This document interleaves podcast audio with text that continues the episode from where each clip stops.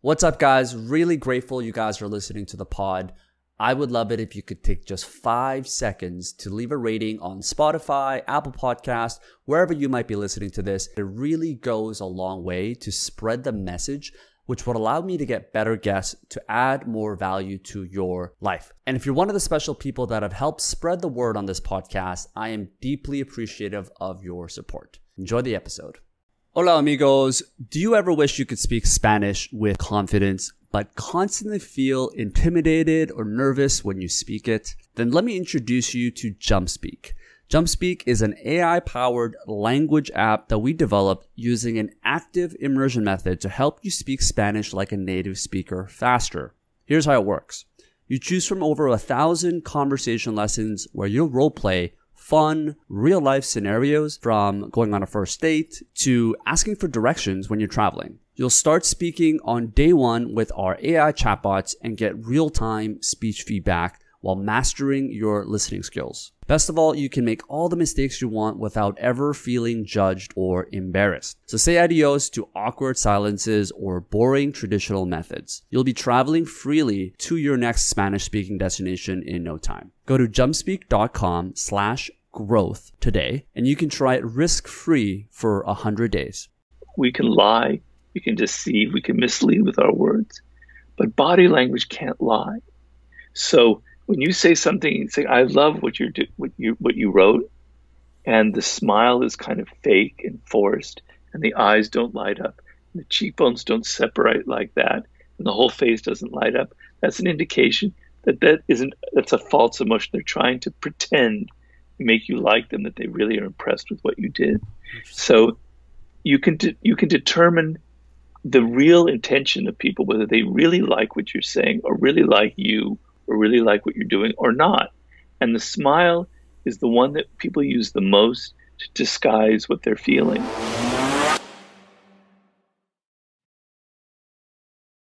Welcome back to Growth Minds for another episode. We've got a very special guest his name is Robert Greene, who's the author of uh, the popular book, The 48 Laws of Power, and his latest book, although it's not completely new, uh, but his latest book is The Laws of Human Nature. Thank you so much for joining us, Robert.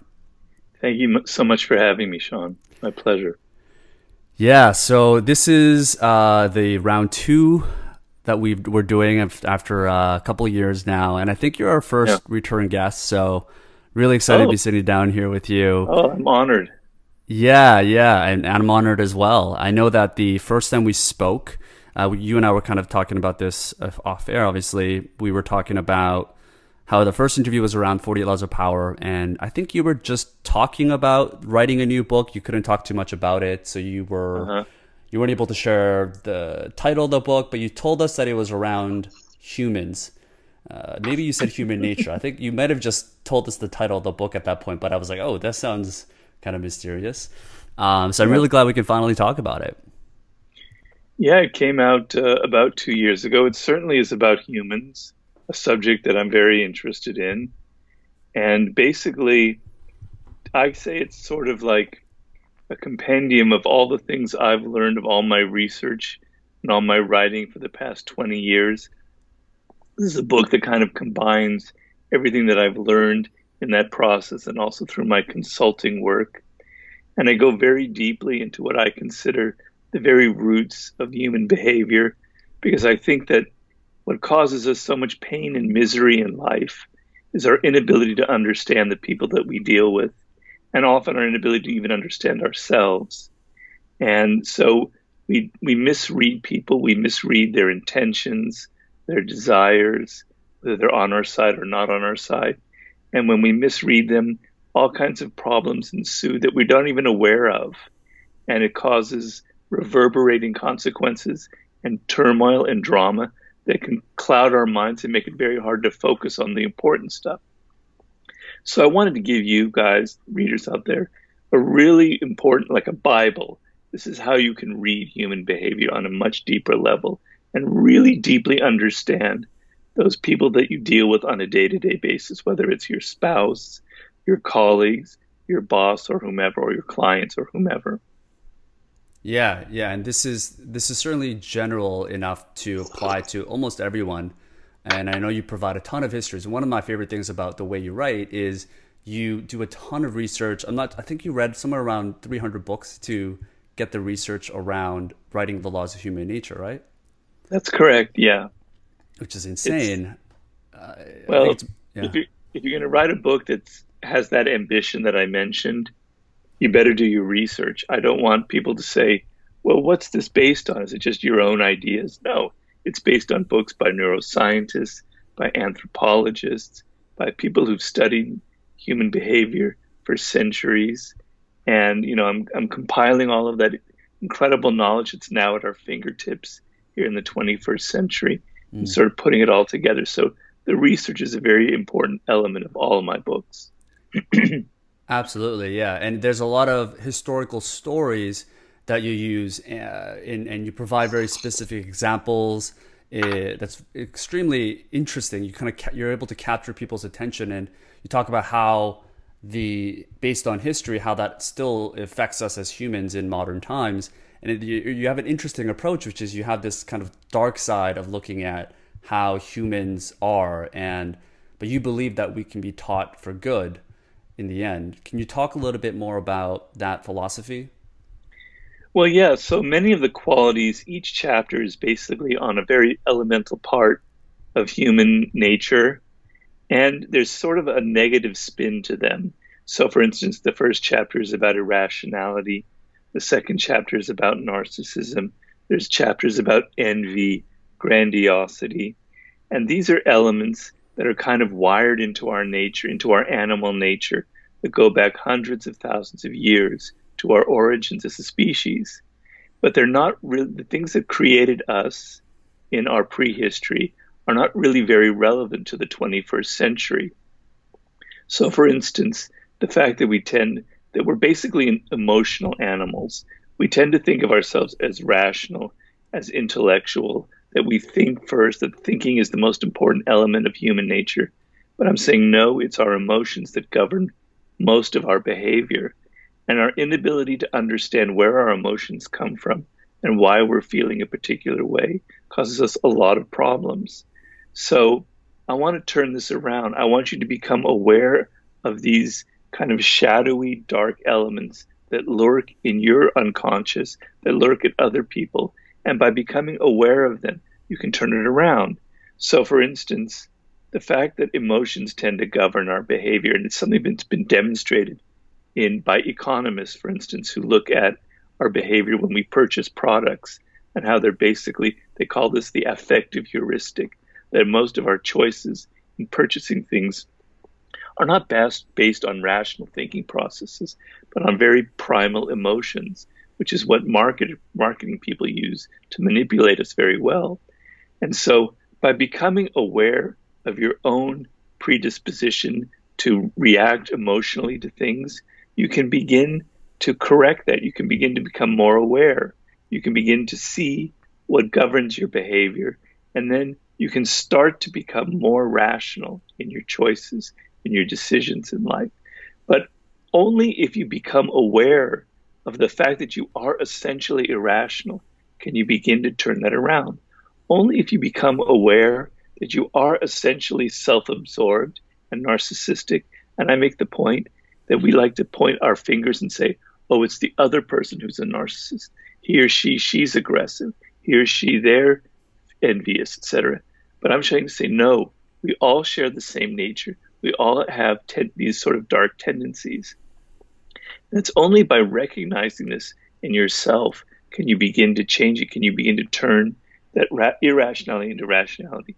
You can begin to turn that self absorption that we all basically have into what I call empathy, which is the opposite. So, awareness is the most critical part, the most important life skill that you can develop. Being more aware of who you are and what governs your behavior gives you the possibility to perhaps change some of these negative patterns in your life.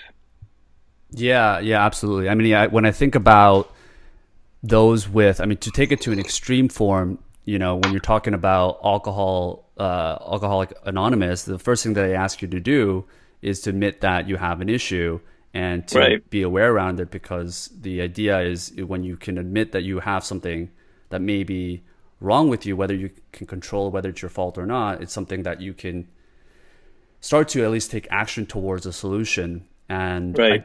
I, I do want to focus on this idea of self awareness because it seems like it's like this foundational thing that everyone must have in order to really take those things that you, the laws that you have in the book and, and apply that to our real life. Um, right.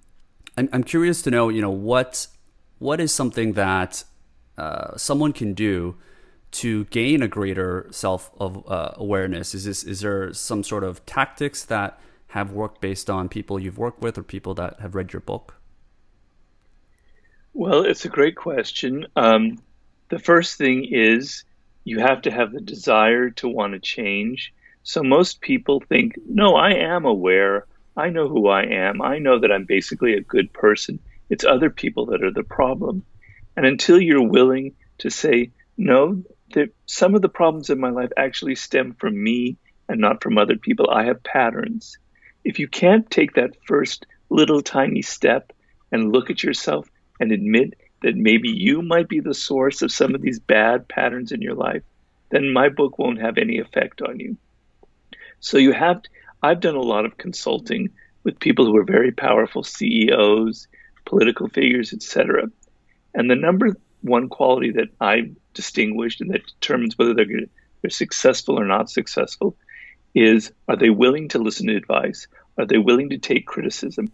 Are they willing to let me tell them what I think is wrong about what they're doing? And I tell you, most people who are in powerful positions don't have that capacity. And it's what limits them in the end. They don't want to look at themselves. They want to continually point fingers at other people. And that's an extremely, that's like actually law number one the fact that we always look at other people as being having these qualities. So the first thing is is basically an act of humility to say, I have these issues and I want to change. I want to be a better person. I want to be more effective. I want to have better strategies. I want to deal with people better. I've made mistakes. And the thing is, people think that I'm this sort of all powerful person who wrote these books. I wrote the 48 Laws of Power, etc. And in writing the book, The Laws of Human Nature, I had to come to terms with the fact that me, the writer, I have these qualities. I am irrational. I can be very self absorbed and narcissistic. I can be prone to feeling envy, etc. So, with that first step, then the door opens up. And now you can start taking other steps. You can start observing your behavior in action. So, for instance, you might want to go through a review process and go look at your past and go look, take like a, a traumatic experience in your work history, or perhaps you were fired or punished and you don't really know why or, or you think somebody else was to blame or, or it's unfair, go back and analyze that and see if you can think now with some distance whether there might be a seed in there that you planted in your own behavior, in your own attitude. Not to say that you're completely to blame, but what was the role that you played with your own actions, your own psychology, your own attitude, and analyze that. And then try and notice if there are patterns in your life. Everybody has patterns. That is one of the chapters in the book, Law Number Four, about compulsive behavior. You'll notice that when you make mistakes, like if you make wrong choices in personal relationships, you tend to make the same wrong choices over and over again. So notice certain patterns in the past and begin to understand that that pattern isn't because of the gods, you know, messing with your mind. It's coming from somewhere within. And now, with these sort of an analyzing of yourself, you can begin to understand yourself better and see what might have caused these problems in the past and that's the only way that you can get out of some of these bad patterns. I could go on and on each chapter, have more advice about how to become more self aware. You can, a very important element is the ability to analyze your own emotions. That's something you can start to do tomorrow. So you notice it's best to start with powerful emotions like anger. Okay, all of us experience anger in this world and frustration, right? And you'll notice when you're feeling it, you'll tend to blame or externalize it. Oh, that person said something, or they did something, or they messed with me, and that's why I'm angry. And I want you to take a step back and I want you to see where does your anger really come from? Does it come from what that person said or did? Or might it have started earlier in the day when somebody else different, like your spouse or your children, or someone else said something that got under your skin, and you're carrying that with you, and then somebody crosses your path and you get angry, but it's not them, it's something prior, or maybe it's something in your past, or maybe it's something in your childhood. So don't just react emotionally and just assume that your anger or your depression or your frustration is real. You have the ability to analyze and see that maybe it's coming from within and maybe you're the source of it. And with that ability to analyze yourself, it's, it's actually one of the most important life skills that you can develop the ability to look at yourself with a bit of distance and see and, and analyze why you're feeling a particular way. Those are some of the tips that I would give for beginning this process.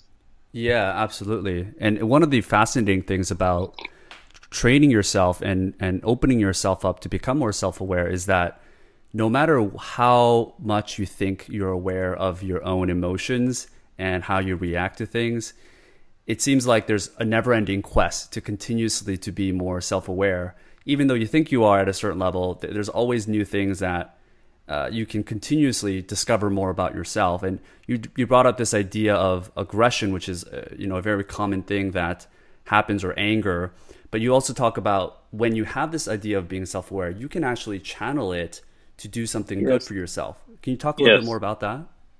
Yeah, there's that's in every chapter, but um, so you know, I'm trying to make the case that we all have aggressive energy. It's not that we're violent. Some people are violent. It's just that we have aggressive. We want to push ourselves forward in the world. We want to get things for ourselves. We want to secure our position. We want to secure our own interests. It's an aggressive energy that every human has. It's very natural because we're born in a world that's very insecure, where there's a lot of dangers, and we have to be very careful. And so we're naturally aggressive in trying to assert ourselves. And that aggression can be actually a positive thing. Now, often it's negative if it's played out against people. If you're if you're pushing people around, if you're manipulating them, if you're violating them space, if you're using them, these are aggressive actions that are actually quite negative in the long run. and They're going to turn around and, and harm you in the end.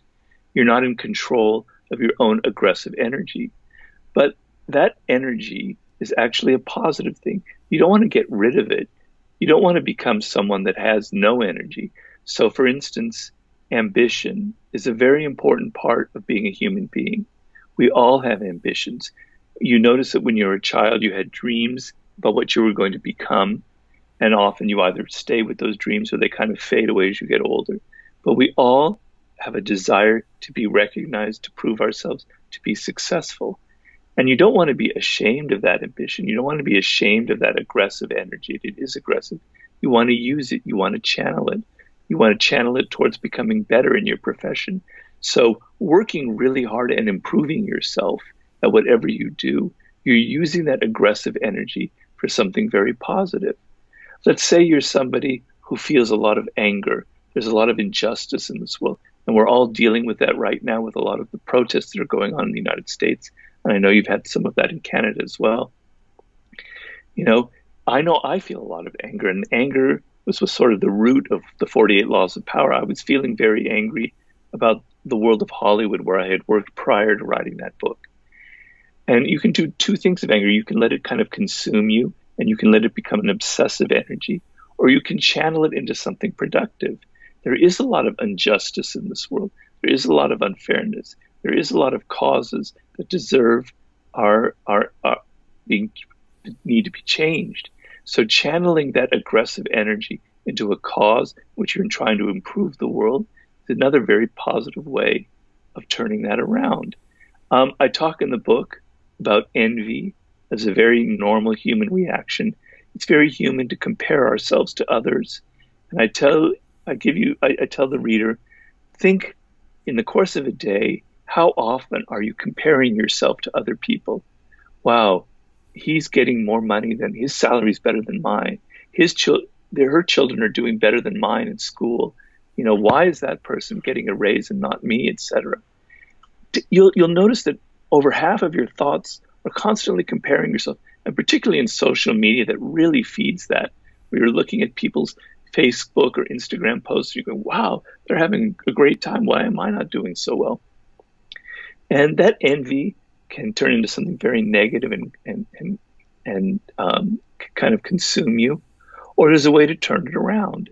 So instead of comparing yourself to people and, and acting in a passive aggressive way to harm them, try and see, well, maybe I need to put that energy into becoming better, into actually, through my own actions, proving that I'm superior, that I'm greater, as opposed to cutting other people down.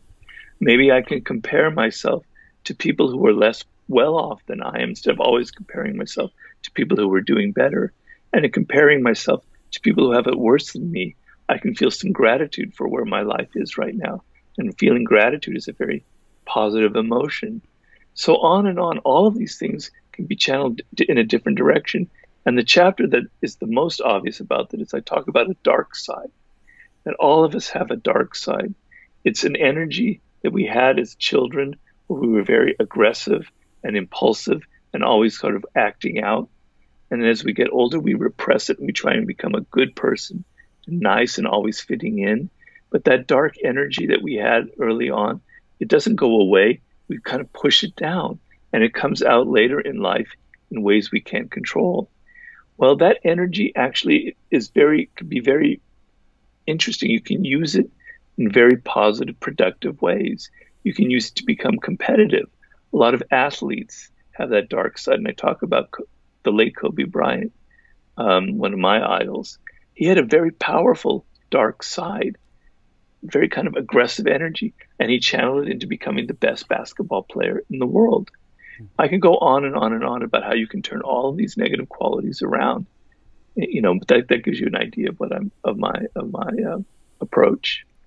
Yeah, yeah, and it, it's certainly novel because, as you mentioned, I think we're taught in modern society to suppress and repress ourselves from feeling those or even expressing those out in the public, uh, even internally, just because we've developed this habit of not not exposing that to ourselves. And it seems like it's like a small mental tweak that you're suggesting, which is instead of going on defense, use that as an offensive way to apply that in other parts of your life. Because it seems like I know you talked about this, but it, it seems like envy is an inevitable thing that we just can't get rid of. It's it's just embedded right. into our, uh, I guess our, our, our, genetics or the way we think since since back in the days. Um, what why is that by the way? Why why is envy like a sin that has been embedded in us? Well, it, you'd have to go a little bit into the neuroscience about this. The human brain is developed as an instrument for comparing information.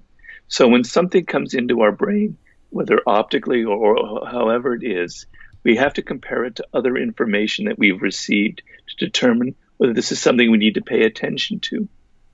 So the brain is this machine for continually comparing information to what has happened in the past and to what we're perceiving in the present. And so we are com- very much prone by nature to compare anything that we see in the world around us. But when you also add into that that we're an incredibly social animal, that our lives, our future, our survival depend on how we get along with other people, and that we we inherited the social animal trait from chimpanzees, from primates who are mostly social as well. And so, if our brains are continually primed for comparing, and all of our life and our survival is about dealing with other people, we're going to use that comparing mechanism to continually focus it on other people. Do they have more than we have? Are we doing as well as, as, as, as they are? Do we have as many possessions, as much money, as much power as they have? And then it's very fascinating because they've done studies of chimpanzees, for instance, and there's they've definitely detected traces of envy in chimpanzee and chimp behavior. So if one chimp is given a, a bunch of bananas and the others aren't, the others are looking at him very, very negatively and, mm-hmm. and, and feel a lot of kind of envious energy, etc. So this is something deeply wired into our nature. And in very primitive indigenous cultures, They understood that envy was the most dangerous human emotion of all.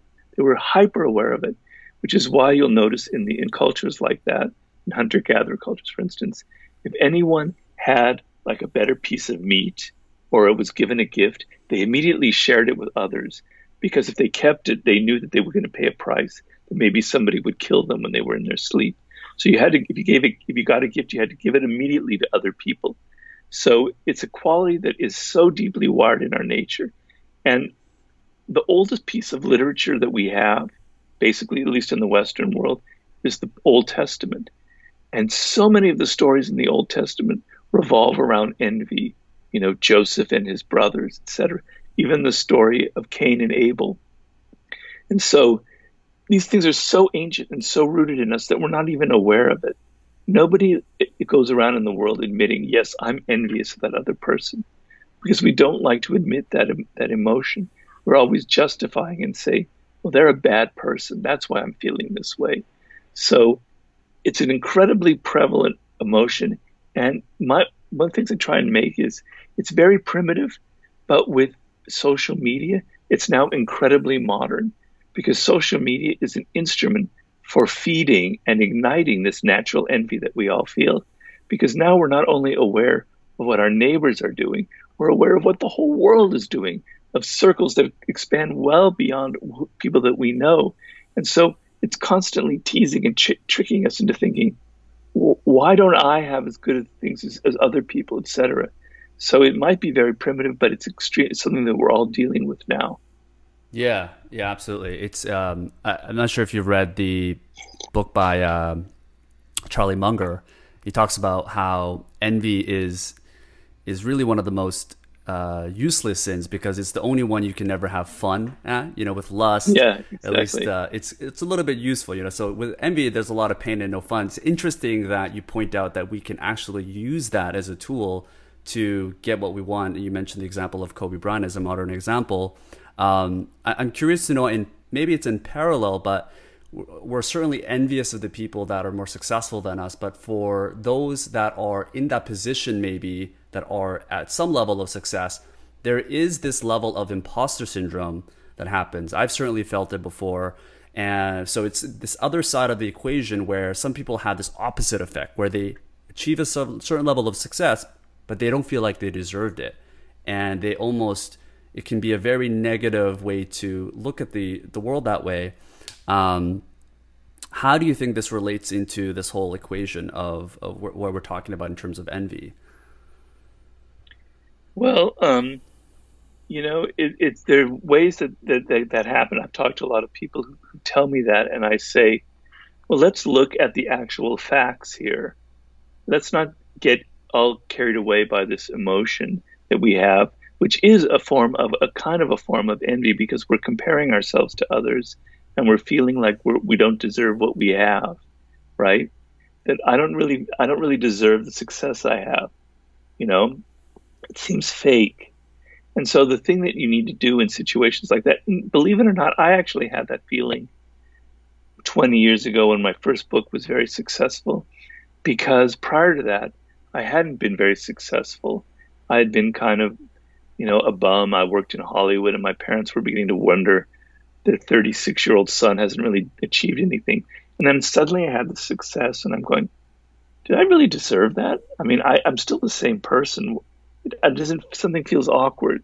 So it's often with people who are in the first flush of success, and they don't, they're not really sure about themselves. So in that sense, you want to get rid, you want to be able to do what we talked about earlier and analyze that emotion, and go back and see, first of all, in any kind of success in life, there's an element of luck. I had luck. It, it's not, and that doesn't mean that you don't deserve what you have, but it's good to recognize the factor of luck so you don't get a big head, which would be the opposite of the imposter syndrome, and think that you have the golden touch. But okay, so recognize that there might have been some element of luck, but there was also something that you did that you deserved it That you know your actions actually led to this success and analyze and try and cut the difference between what is real and what is fake because there's so much hype in our culture and so many people are successful and they don't really seem to deserve it. It mostly seems to be about marketing and, you know, and self promotion. So it's hard to, to, to realize what's real and what's not real. But if you are 30 years old and you started a business and the business is doing really well, um, there's probably a reason for that. It probably is because you spend years in your 20s developing skill. Those skills are real and you've developed experience and you have some creative energy and you put it into this task. And yes, other people have helped you, and yes, there's an element of luck. But give yourself a pat on the back and realize that probably a lot of it stems from actions that you've done and that you're not really an imposter, you know? So it's more about analyzing why you're feeling that way. And I know I felt that way because it, the success seemed too sudden. And so that might be the root for a lot of people, you know? And I know, for instance, it's weird because I've done this in consulting. I've noticed a lot more women tend to have that feeling than men do. I mean, it, men definitely have it, but women who are now suddenly, who are, thank God, finally having as much power as we are and being successful in all different businesses and affairs, they've not been socialized and brought up to feel like they are equals, even though they are completely our equals. They've been socialized to think that something is wrong with themselves, that they don't deserve their success. So I notice a lot of women tend to have that. And I go through a process of saying, well, it's not really coming from you, it's coming from the culture. And that's another element for, that goes into the imposter syndrome. So those would be sort of the things that I would go through in my yeah. analysis of it. Definitely, yeah. Particularly, um, you know, minority women, right? For people that are you know, talking about Black Lives Matter, this is definitely um, a revolving evolution that's happening uh, as we kind of reach this equal ground. Um, so yeah, it's interesting because I know you talk about this idea of uh, well, yeah, it's it's certainly that everyone does. It does seem like everything is easy when you see social media and stuff. I know this is part of the thing you talk about in the Forty Laws of Power, which is you know when you do succeed, make it look easy. And it's it's I'm sure a lot of people have applied that. It seems everywhere in social media. Um, it is a it is a difficult thing to go over, and I think on the other side of that is narcissism that you talk about. Um, so it's you know it, it, I guess it's really about balancing this idea of self love that you have without trying to go too far into the world of narcissism, right? Is there any tips that you have for how people can balance that? Well, it goes back to what we talked about earlier. Um, the first thing you have to do is realize that you are self absorbed, that you have narcissistic tendencies. I try and take the taint away from it as if it's some sort of ugly stain that's on you and try and make you realize that there's something in our nature that makes us self absorbed. And I explain how that originates in our childhood. And I go into depth about that.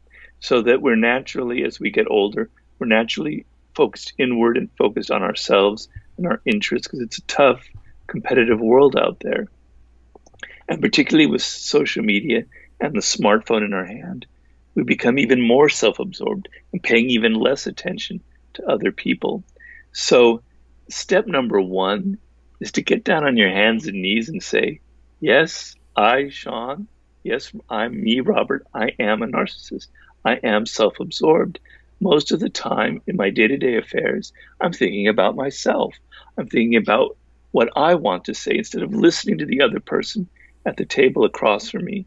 I'm thinking about what I want to say, what my opinions are, or what I'm what happened to me during the day. And you, it's natural. You don't need to feel guilty or ashamed about it. It's how we all are, right? So if you refuse to take that step, if you refuse to acknowledge that you are self-absorbed, then I can't. There's no help right there. Okay. Right. That's not to say that there aren't people who are toxic narcissists, and I make the distinction. There are levels. So up here would be empathy 100%. You pay deep attention to other people. You're completely participating in their thoughts and their words. Down here is kind of where most of us are, where we're a lot of the times we're really thinking about ourselves. And down here are the toxic narcissists who are always thinking about themselves, who cannot get out of their own shell, who's so who are so fragile and insecure that they can't everything revolves around them. And for those types of people, it's very difficult. They'll, they're going to need some kind of therapy. But for us, more in that middle ground, becoming aware of it, and then sort of just start take little steps and realize that the what you want to do is you want to develop your own empathy. And I explain what empathy is, and I explain that as a social animal, as we are we are gifted with this natural empathy, this ability to enter the thoughts and moods of other people and try and understand their point of view. Babies have incredible ability to figure out to fathom the moods and thoughts of their mother because their survival depends on it. It's wired into our system to be able to enter into the minds of other people on a very deep level. It's just that you're not developing this muscle. So starting tomorrow, you're gonna you're gonna take little baby steps as I as I'm always promoting. So in a conversation with your spouse or a colleague at work who you talk about with every day, try to catch yourself not listening to them and try and take a step back and go, all right, for 10 minutes, I'm not going I'm not going to be too ambitious. For 10 minutes, I'm going to shut that damn little voice in my head and I'm going to really listen to them. I'm going to pay deep attention to what they're saying, to their gestures, to their body language, which is another element in the book that I talk a lot about. And you're going to try and glean one piece of information about them that you never realized before. You're going to see something, this person that you deal with every day, by paying deep attention, by really listening, by really focusing on them, you're going to try and find something about them that you never realized before. And in doing that, you'll see the power in this. You'll see that you've been walking around as if you're blind and bumping into things and not paying attention. But when you do, suddenly you understand people's motivations. You understand what they really love, what makes them excited, what their dislikes and dislikes are, what they think about you, for instance how they react to what you say. Suddenly now you get to see the power in that. And if you glimpse the power in paying attention to other people on a deep level, then you're now motivated to continue this, right? But we don't do these things unless we feel motivated, unless we feel excited. So if you're just told to listen better, it won't mean anything. It'll go in one ear and out the other. But if you feel the sense that your survival in the social world, in your work world, in your family, in your relationship depends on this empathic quality. Now you're motivated to get out of your little hole that you live in and try and really, really focus on other people.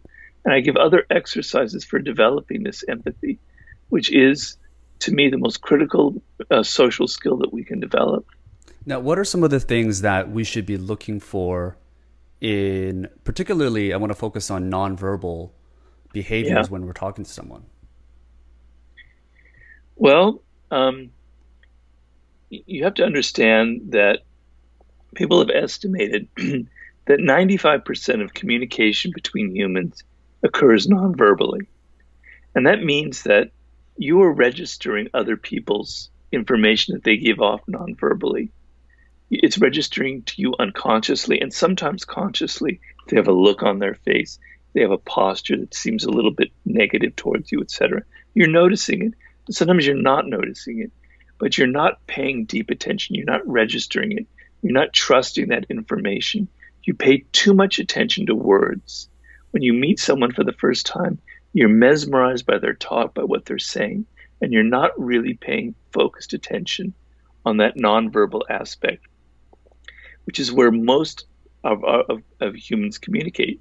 You see, when, when we talk with words, we're able to say anything. Oh, Sean, I love your podcast. Oh, yes, you look wonderful today. Oh, yes, I love your book. But we don't necessarily mean it. I'm not being personal, and I'm just using it as an example. Of course. We don't necessarily mean it, right? We can lie, we can deceive, we can mislead with our words. But body language can't lie. So when you say something, you say, "I love what you what you what you wrote," and the smile is kind of fake and forced, and the eyes don't light up, and the cheekbones don't separate like that, and the whole face doesn't light up, that's an indication that that isn't that's a false emotion. They're trying to pretend make you like them that they really are impressed with what you did.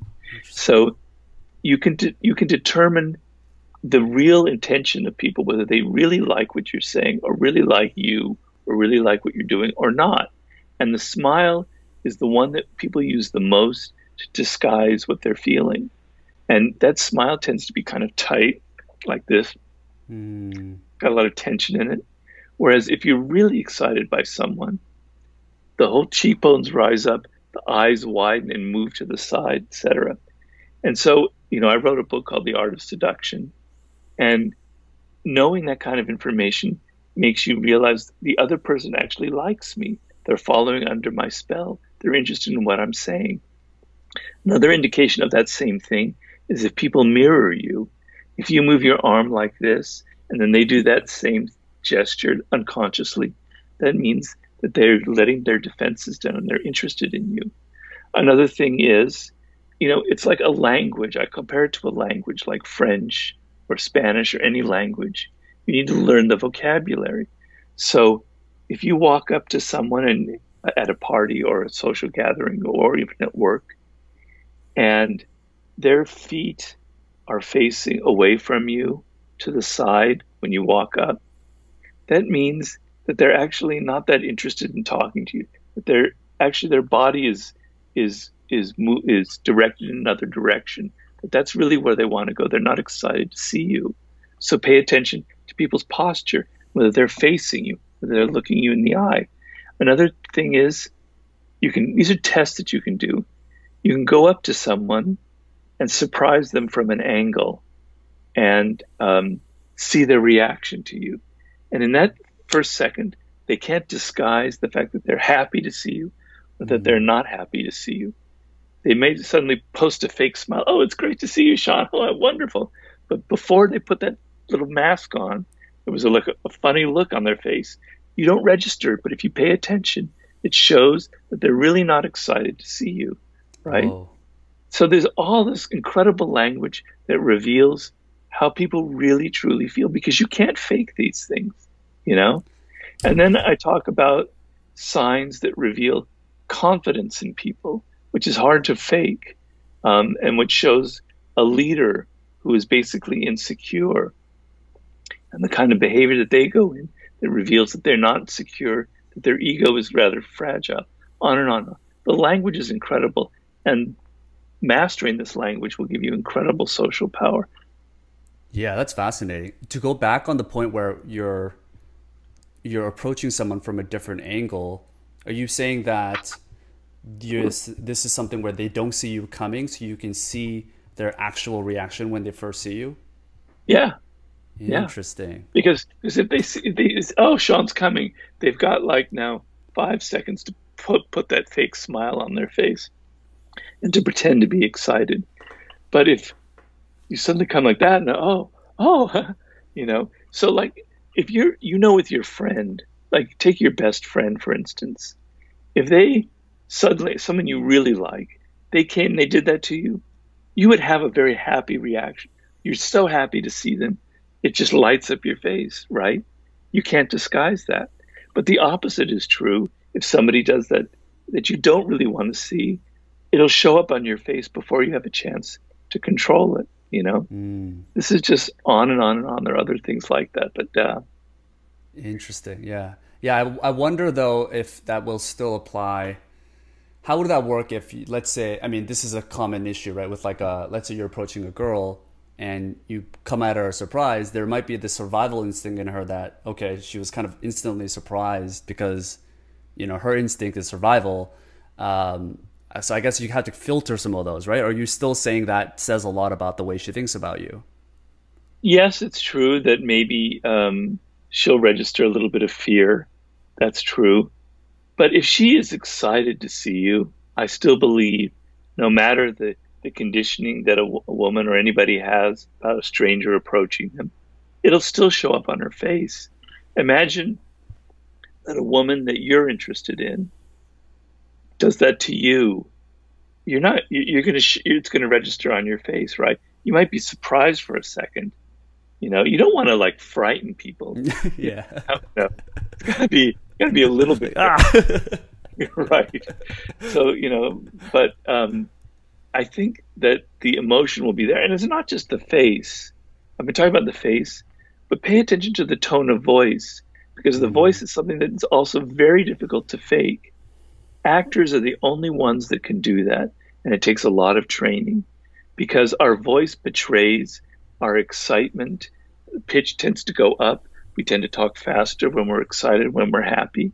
Other things happen when we're nervous, you know, our, kind of stutter and, and etc. So pay attention very quickly to, to, to the tone and voice that they have and also to their posture. You know, what another thing I talk about in nonverbal communication are kind of mixed signals. So this isn't the surprise one. This is just in general. So the person that you ha- go up to, their face is they have a smile on their face, but their tone of voice is kind of tense, right? And so it's the negative quality that they're trying to disguise, but they can't disguise. It's easy to pay, post a fake smile. It's not easy to really show excitement in the voice. Mm-hmm. So they're saying, "Oh, Sean, it's great to see you," but the voice reveals that they're really not that excited to see you. And the same thing goes for body posture. There's an open posture. There's an excited posture. The body is open, and there's a kind of a cramped negative posture, like, "Oh, get away from me! Oh, I don't want to see you." Right. You know, you can make mistakes in, in deciphering people's behavior, and you have to be careful. And I talk about that. They call that Othello's error. So Othello in the play thought that his wife, he accuses her of being uh, unfaithful, and she reacts all fearful, and he assumes that means she is unfaithful. But in fact, she was just being intimidated, and so he misread it. So you can make mistakes. You have to be careful, and you have to think and analyze it and make sure that you're not sort of interpreting it in the wrong way. But mm. there's a whole incredible language that you're not paying attention to and that is extremely eloquent, eloquent, whether it's in the realm of seduction, whether it's in the office and dealing with your boss or your colleagues. Yeah, absolutely. The, the thing that used to, uh, the, use, the thing that used to be a little bit hard for me as I was doing it uh, when I was a little bit younger is that you have a lot of thoughts in your head, as you mentioned. So you tend to think about what other people are thinking about you in the conversation instead of thinking about what their reaction is or how their tone of voice is. And as soon as I started to get out of myself, and it certainly helps with interviews, it's all about over preparation and really knowing yeah. what you're talking about and, right. and not really BSing. But in conversations, you know, a lot of that confidence and being out of getting out of yourself, which is self awareness, really helps you train and not make those mistakes. You, as you mentioned, you can certainly misread people, especially those that are really good at acting. So you talk about acting and how we're all actually actors in our lives and the fact that we should train ourselves to become better actors in some ways. Talk to us a little bit about the, the logic behind that. Well, um, you know, it, we're very natural actors as a social animal. We're continually performing.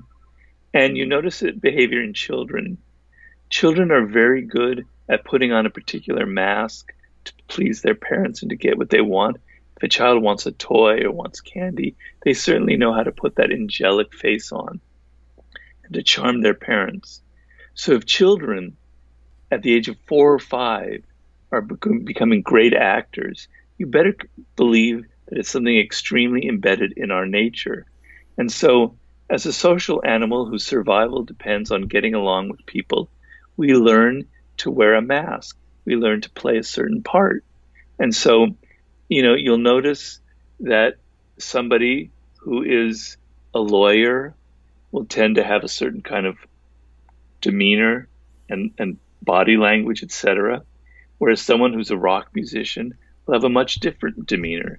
And you don't want to see that demeanor of the rock musician on your lawyer who's now defending you. You don't want to see a rock musician kind of behaves like a lawyer because that's kind of off putting. So we're used to people playing roles. This is what a president should look like. This is what an airplane pilot, this is the aura and the mask they should be wearing. This is what. So we're continually performing. And when people aren't performing, when they do their role badly, if we go into a shop and the salesperson there is like not pretending to be interested in us and is acting kind of like a rebellious teenager, it doesn't fit the role and we're kind of put off by it. So understand that in your life you are a performer. That and, and the other indication of this is so in the course of a day, you deal with five different types of people. You deal with colleagues, deal with people who are below you on the hierarchy, you deal with bosses, you deal with your spouse, your family, etc. And for each person, you wear a different mask. You don't talk to your boss in the same manner that you talk to a colleague or your children or your wife. You suddenly put on a different face. You talk in a different manner. So you're constantly altering how you behave, your voice, your manner, your words. You tailor it to who you're dealing with. And most of us do this unconsciously. And the problem is that some of us are bad actors. We're so self absorbed, we're so involved in our own thoughts that we don't realize that people are continually judging us. When you're out in the social world, people are judging you. They're trying to see who, they're trying to see if you fit the role, if you are who you say you are, etc. And they're looking at you, they're scrutinizing you. And if you're not paying attention, you're going to say things, you're going to do things that are inappropriate, and they're going to be offended. They're going to wonder about you. And these little kind of sins that you do on a day to day basis, eventually they'll add up in the work world. People will go, hmm, maybe Sean isn't what he says he is. Maybe he's not quite up to this job, etc. Maybe he doesn't have the confidence to pull it off. So be aware that people are observing you and that you need to perform. You need to play the role that's appropriate. And don't be ashamed about this and don't be embarrassed about it and think it's negative or guilty or something's wrong. This is who we are. We're social animals, we're performers. And why do we venerate actors so much? We uh, admire them because they are the best actors of all. They know how to play 40 different roles, and we think that that's fantastic. If you're able to do that in real life, if you can move from one social setting to another to another and play different parts and fit into the group that you're talking to, that's a consummate social skill, and there's no need to feel guilty about it. So I'm trying to tell you, become a better actor, and have sort of ideas about how to do that that I talk about in the book. Hmm. Yeah, that's, that's interesting. I, I, think a lot of people listening or watching this right now, may, may, the might, their immediate thought might be by playing an actor in our lives, it may seem like it may seem like we're encouraging people to be fake. Is that is that a different realm you're saying? Well, you're not doing that when you go home and you're with your spouse and when you're with your children. Although even with your children, you play the role of the father, hmm. right? You you have to be the father figure. And they have to see that you're the father figure, and they have to see that there's some authority there. And same with the mother, etc. So you even there, you're playing a role, okay? But you can let down your mask. You can be yourself. But when you're in the work world, you have to realize that you can't just be whoever you are. And the and the proof of it is, and I'm telling you, people who say what you say, and I'm not faulting you, you're being hypocritical mm. because, in point of fact, in truth, you act differently to your boss anyway. You're not all chummy with him or her. You're not, you know, having the same kind of carefree, easy manner that you have with a colleague. Nobody violates that. You're all aware that with the boss, you have to be different. So get away from that hypocrisy and act like you're being authentic. Do you ever really tell your boss exactly what you think about his or her idea? Do you ever really tell them what you really think about the job that they're doing? Rarely, because you know you'll pay a price. And yet you don't think of that. You think of that. You think that you're lying. No, you're just playing the role that you need to do. You're, you're just surviving. You're trying to protect yourself. Mm. So in certain moments, it's good to be authentic. At certain moments with your friends after you leave work, or if you have a, if you're a performer in, in, in the public realm, if you're a, a rock musician or an artist, letting some of your natural energy and being authentic will actually play very well. But if you're in a social environment where people are judging you and looking at you and seeing what kind of role you're playing and how well you're doing, and they're looking at you and seeing if you fit in, you better be careful because not fitting in and being judged negatively is going to cost you in the long run. So I want to get rid of the guilt that people feel about that. Yeah, yeah, it's uh, and I'm thinking about this not as a parent, but as just in my own life, where it comes to talking with my mom is completely different than I would talk to my brother or my friends, all of whom I'm completely comfortable with, all of them who I know there's a mutual love there.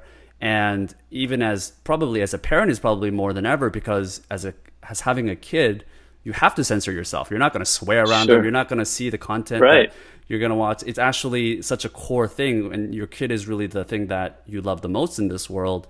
Um, yeah. It really makes me rethink this idea of what authenticity mean and what this common quote that everyone lives by, which is "be yourself" and you know, you know, love yourself and be your, like what it kind of makes me rethink this whole idea of what that means. It seems like we have multiple identities actually that we have to use as a tool based on what situations we're on. Yeah, and you know, I don't want to um, downplay the importance of being authentic.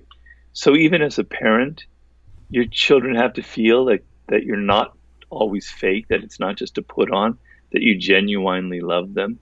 So it's like the problem human beings have is they can only think in either or situations. They can only think in black or white. I'm either being inauthentic or I'm being authentic. Well, it isn't like that. Life is more nuanced. So with your children, you're playing a, a role where sometimes you play the father figure, the authority figure. You change your behavior.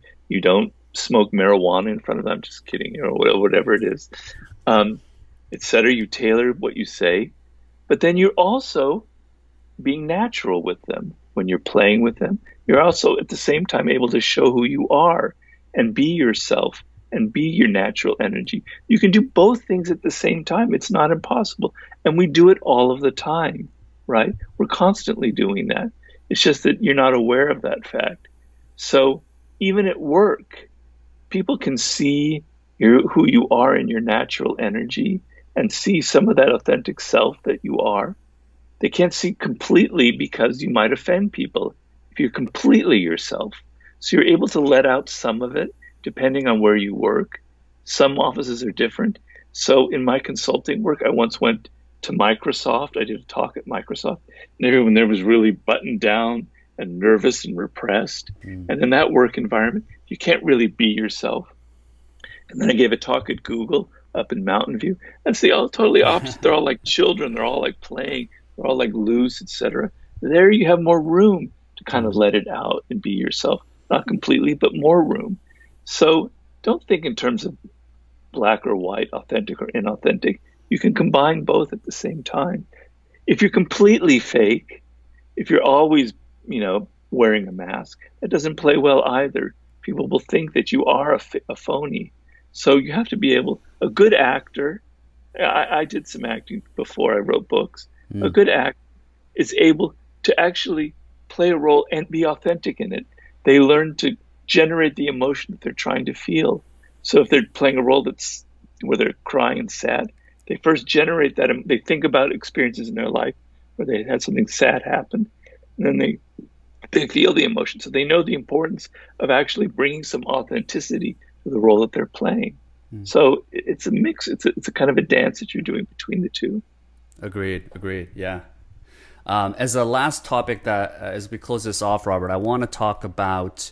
Uh, you know, I think in between our last conversation and today, I know you you suffered something that was pretty tragic, which was a, a near death experience uh, of having a, a, stroke. And I know you talk about this publicly as well, and how this relates to to your new book. So you're We've got 18 laws in the laws of human nature, and the last law is about death and the, the denial of death. Um, talk to us a little bit about how this real life event that's happened to you relates to this closing of the book.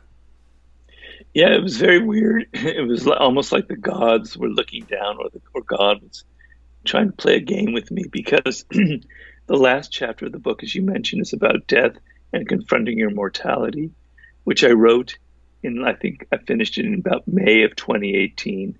The book came out in October of that year, and so it, that I wrote a, a, a, all my sort of thoughts about confronting your mortality and how being in denial of it is actually holding you back. It's actually riddling you with fears. And then three months later, a little less than three months later, I had a stroke and I came this close to dying. Um, I was driving a car. With my wife, my girlfriend then, was next to me, and she said, "Pull over, pull over. Something's wrong." No, no, everything's fine. she noticed that my whole face was funny and everything was wrong. She was very worried. She had me pull over, and the next I'm un, I'm unconscious and I'm in a coma for several hours, and I had a stroke. And um, so, if she hadn't noticed that right away, and if the ambulance hadn't come quickly and took me to the hospital that was close, I wouldn't be talking to you here right now, Sean. Wow. I would have had either I would have either suffered permanent brain damage, which I came very close to having, which would have meant I couldn't even talk, or I would be dead. And or if I had been alone and driving, I would be dead for sure. So I came very close to dying, and I can. remember it was a very vivid experience. You know, I'm unconscious for a while. Strange things are kind of going on, although you are unconscious, and then you awake, awaken, and you don't know what happened, and then it suddenly started pieced together, and I sort of felt in that in those few moments, I felt death kind of invading my body before I passed out. And I can remember it after I woke up, a feeling that I still sometimes have. It's physical, like I, it's hard to explain, but it was something that I f- feel in my bones, kind of a strange softness, as if things from the inside were melting. And so the irony is, three months before that, I was writing an intellectual abstract thing about confronting your mortality. And then suddenly it became something very, very real. And I was, it was there, you know. And so it's one thing to talk about it and, analyze it. It's another thing to experience it. You know, it's very visceral, it's very real. And it's been a, a very powerful experience. Not all very positive because the stroke I'm someone who is very physically active. I like to swim and hike. And that was just ripped away from me. Suddenly, overnight, I can't do any of that. You know, I'm getting better very slowly. But the frustration and the actual envy that I have. So I'm sitting here in my office in Los Angeles. It's spring. And I'm seeing people bicycling up the hill and running and hiking. God damn it. I wish two years ago I could do all of that. Why? Why did that have to happen to me? Mm. I'm so envious. I had to deal with that. I had to deal with those emotions. And I'm learning and I'm getting better at it. I'm developing patience. I'm kind of meditating more and I'm trying to work on myself. Uh, but the other thing is, I have an, I'm not afraid of dying anymore. I already experienced it. it the fear is gone. And it's sort of like a, a nice feeling to know that you don't have this this incredible fear that you carry around with you. It's not that I want to die. I'm very much happy that I'm alive, and I'm also very grateful. So sometimes, like yesterday, I was thinking, what if I had been swimming when this happened, which I'm often doing? Mm. I wouldn't be here, I would have drowned. And now I wouldn't be having this conversation. I would be dead. People would be talking about me my book would be out there, but I would be gone, you know? And so when you think like that, it kind of makes you appreciate that you are alive, that I am here talking to Sean Kim, that I am able to, I still have my brain here. I'm still, I'm going to be able to write another book. So confronting death, as I wrote in that chapter, is a good thing. It makes you not so afraid of anything in life. And it also makes you appreciate the things that you constantly took for granted, the view out of my window, the sound of birds in the air, you know, everything and things that sound a little bit cliched and Pollyannish, but they're true. Yeah, I'm alive. I can appreciate them. So, you know, what I wrote about in that chapter is very real. I'm not saying that it, it's not relevant. It's just it's a thousand times more real when you go through it. Yeah, it's it's an ironic uh, process. It's an ironic process that we have uh, especially since it's one of those things that most of us, probably everyone, fear the most, especially when we're nearing death. And it's insane how little prepared we are for facing it, whether it's for ourselves or for others. It's just not something that anyone's going to teach you necessarily, unless it's something that you train yourself to think about, which is something that you're encouraging other people to do how has it affected the way you see yourself uh, in career wise? Do you feel like you're more ambitious and you're willing to take more risks because you've seen what's on the other side?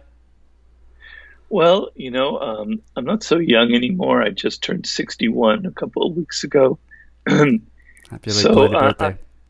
huh? Happy belated thank birthday. Thank you very much. Um, so, you know, I I can't be. I know one thing is my next book d- is dealing a little bit with this experience Hmm. of, of facing death. I have a whole philosophy around it that I'm building up in my next book, and I'm very motivated to get this book out and to write it because I know that any day now I could die. I could get the coronavirus tomorrow. I'm a high risk for that because I had the stroke. I could, you know, be hit in my car tomorrow. I could have another stroke. I better get that book out before I die. So it's gotten me more focused on that, and I am working very hard.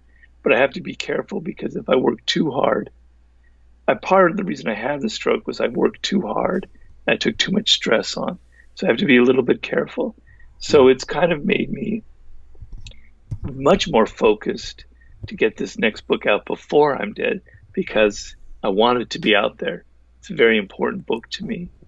But some people, it tends to think, well, you know, now that I, I face this, it doesn't matter anymore. I don't even need to, to get anything more done. You know, it doesn't have that effect on me because I love my work and I love getting a book out there. But I know that I'm not getting younger and I just have to be more careful with my energy and not let this happen again.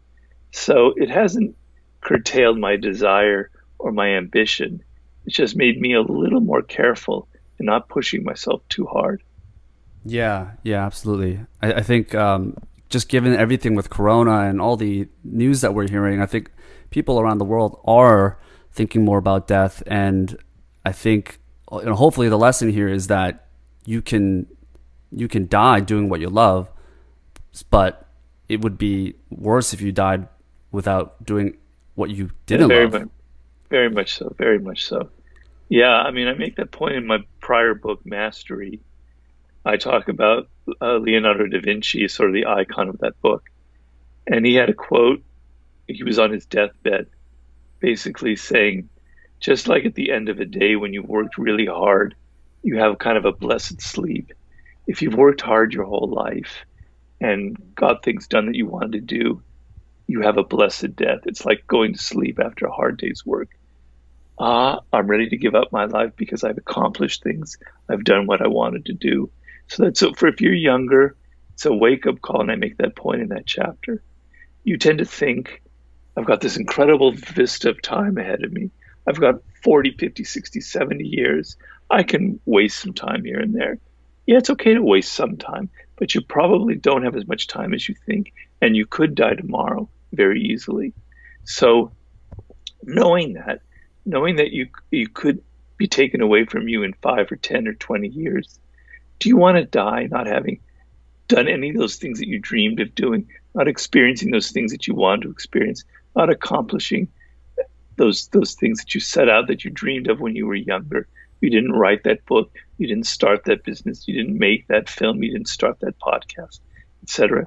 That's the worst feeling in the world to be facing death in your 40s, 50s, 60s, and to realize I didn't do anything that I wanted to do, and now it's too late. I don't want you to have that feeling. So, you know, confronting your mortality is not a morbid thing. It doesn't mean thinking only about death. It's not like a goth kind of thing.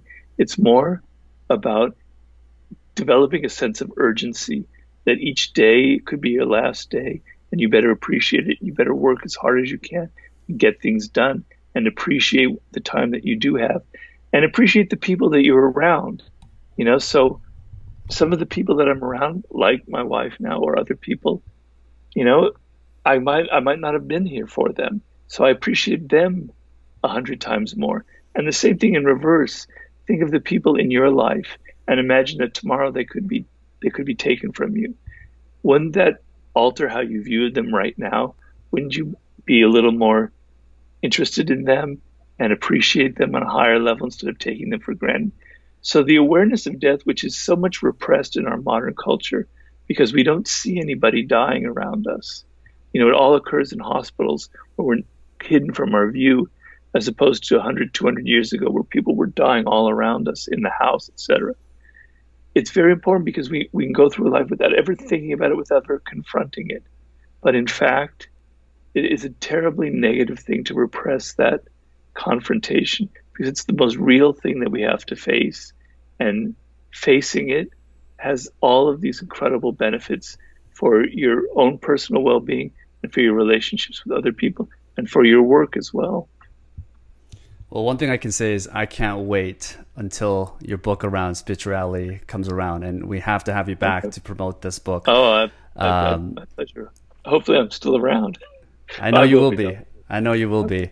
Well, um, this is this has been amazing, Robert. Thank you so much okay. for for making the time. We're going to link up uh, all the books, not just the laws of uh, human nature, but all the books uh, that you have written to make sure that people grab this.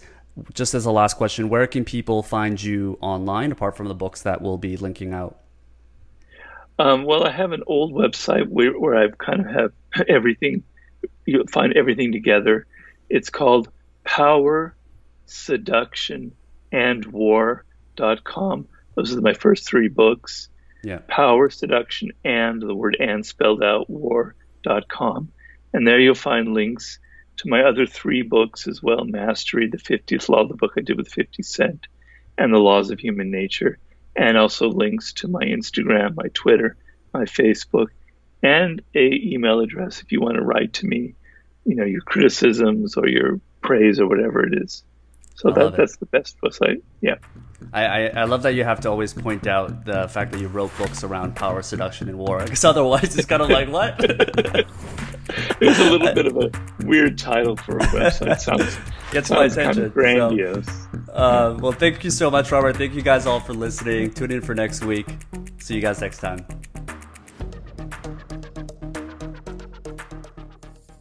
Thanks for making it all the way to the end of the show. Hope you really enjoyed our guest today and that you took one thing valuable from our conversation. If you haven't already, I would love it if you could leave a quick rating or review on whichever network you're listening to the show and share this episode with one friend if you found it valuable and if it's something that a friend, a family member, or just someone that you care about could find a little bit of insight from what you learned today. All right. Chao.